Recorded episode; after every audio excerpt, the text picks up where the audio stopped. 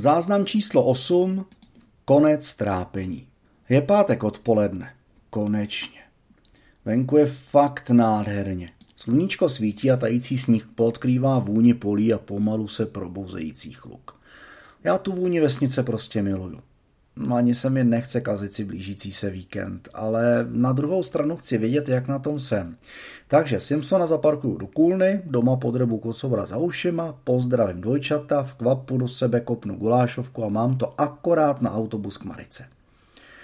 Nechal jsem doma Volkmana, takže ta půl hodina bude neskutečně dlouhá. Ty a co teprve cesta zpátky. Snad bude veselější, než si teď představuju. Na Mariku mám slabou hodinku. Ten autobus mi totiž nesmí ujet, jinak domů půjdu prostě pěšky. Po půl hodině zahlídnu ceduli, která označuje město, ve kterém Marika bydlí. Rázem mám srdce až v kalhotách. A teď úplně nevím, jestli je to natěšeností, že ji po měsíci uvidím, anebo nervozitou z toho, co mě čeká. Měla by akorát vycházet ze školy, protože autobus přijíždí na zastávku k učilišti přesně na čas. Nevychází. No tak co, chvíli počkám. Přemýšlím, jestli to stihnu případně k ní domů a zase zpátky. No, moc to tady neznám, ale co vím ze jeho vyprávění. Není to zrovna blízko. Po čtvrt hodině čekání pomalu přejdu na druhý chodník a už se tak trochu i loučím s myšlenkou, že Marču potkám. Než mi pojede bus, mám ještě asi 40 minut čas. Na protější straně potkám Lenku, Mariky Ségru. Nadšeně se ke mně hrne. Radostně se mi pověsí na krka, vlepí mi takovou pusu, až se mi zamotala hlava. Pak ale zvážní. Co, co, co tady děláš? Tebe bych tady nečekala. No, Marika nepíše, tak jsem ji chtěl vidět. No, víš, hele, teda si byste si to jako měli říct sami, ale víš, no, jak bych to, no, Marika, prostě, Hinku, já nevím, jak bych ti to řekla. Ach jo, to je hrozně těžký mluvit za ní. Ale asi by se s ní měl hele rozejít. Je z toho celá smutná, víš. Nechce ti ublížit, ale víš to psaní dopisů a žádný randění, to prostě není nic pro ní. No, kdyby tady byla, tak bych se s ní možná i rozešel, teda kdyby souhlasila. Mně to taky úplně jako nevyhovuje. Kde vlastně je? Měla už končit, ne? Co je s ní, je nemocná? Ne, Hinku, není nemocná. No, asi když tě viděla na zastávce, tak šla přes dvůr bočním vchodem. Nevím, proč ti to sama neřekne. Hele, ona mě zabije, ale víš, já ti to musím říct.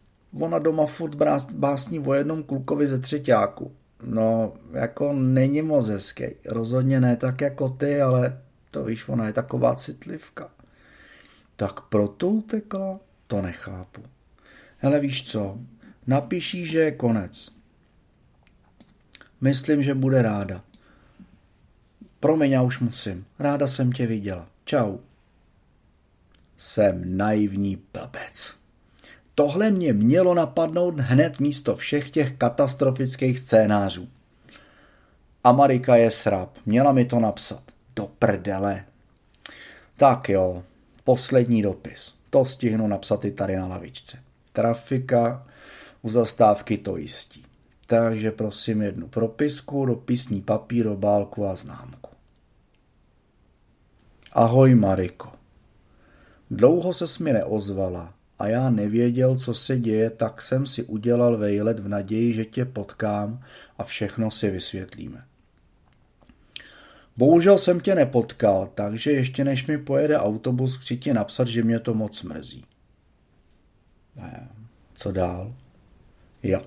Chci ti poděkovat za to krásný léto, podzim a vůbec za to, že jsi přišla do mýho života.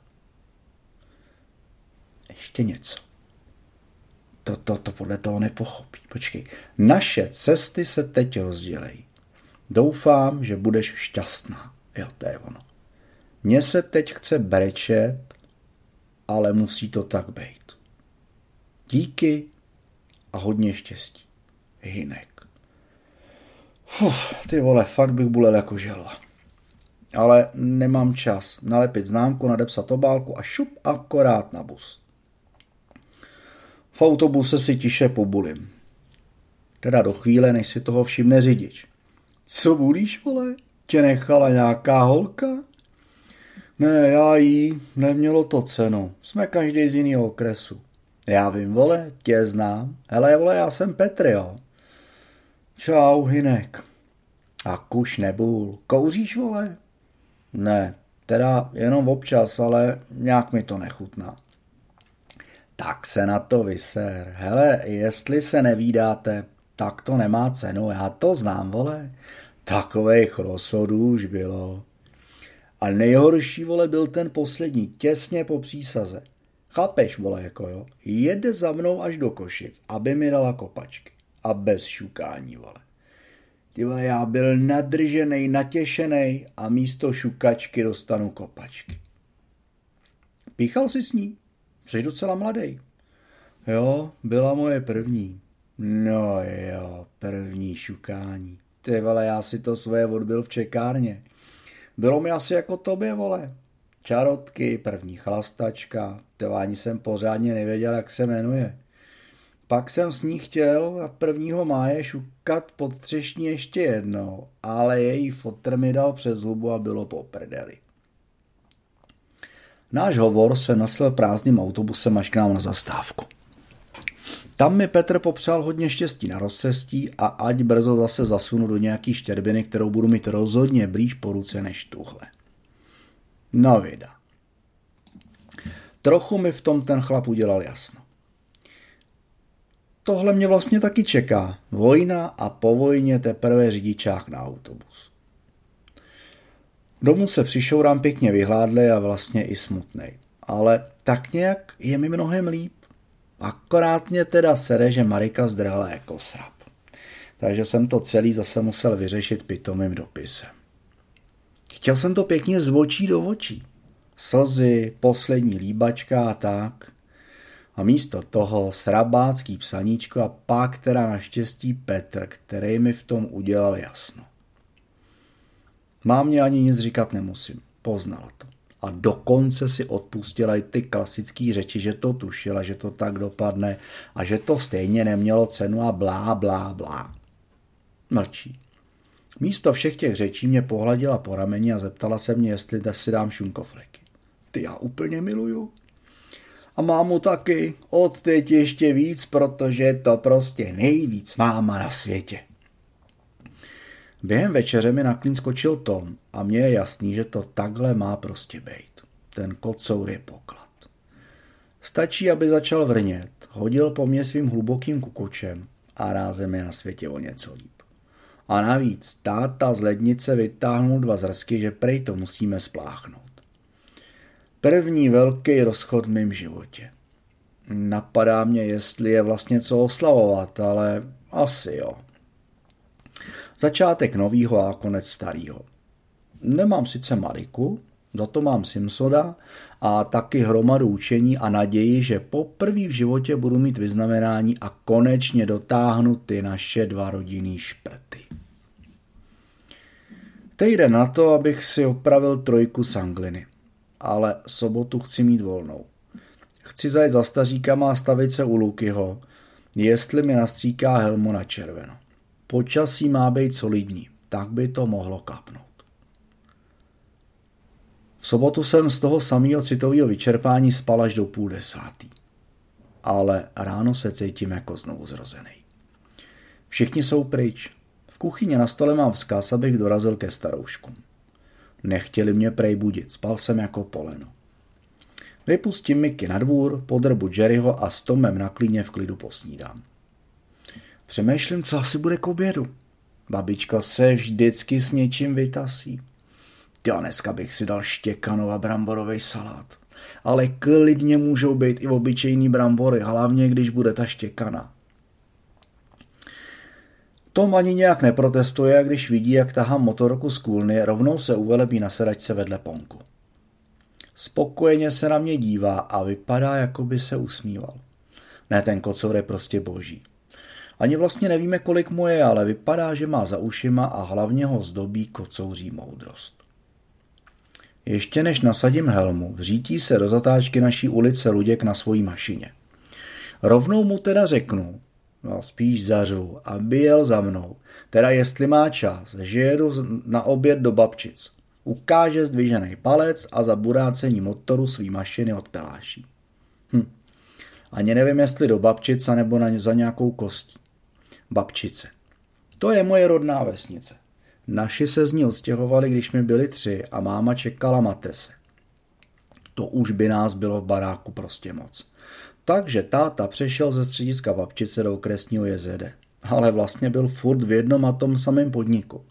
A dneska jezdí zase v babčicích. Ale už se to jmenuje Agrobabčice AS. No ale furt je vlastně v jedný a té samé firmě. To obdivuju. S mámou se poznali, když tam byla v konírně na praxi. Na závěreční praxi. Táta tehdy jezdil s traktorem a pozval mámu na romantickou projížďku spojenou s vývozem hnoje na pole. To je fakt sranda. No a tak jsem se narodil. Teda prej ne hned po prvním rande, ale asi měsíc na to. Máma totiž po praxi odjela na školu, odpromovala a když se vrátila jako paní inženýrka, nastoupila do babčic jako zoolog a na oslavu si to s tátou zopakovali za soumraku na žních. No a z toho už jsem se nejspíš narodil i já. Tenhle příběh se mi přehrává během cesty od nás do babčic. Úvratně přivítal Luděk se slovy, že mi to teda pěkně trvá. Táta s dědou se tomu pobaveně smáli a oba pokuřujíc obdivovali Luďkův stroj. A Luděk je tím pádem pozvaný na oběd. Paráda. Neodmítne a dokonce se se mnou zdrží i u Lukáše a asistuje při stříkání helmy. Lukáš trochu brblá, že jsem si nekoupil plnič, no ale naštěstí po chvilce hledání ještě slzu najde, takže by to mělo stačit.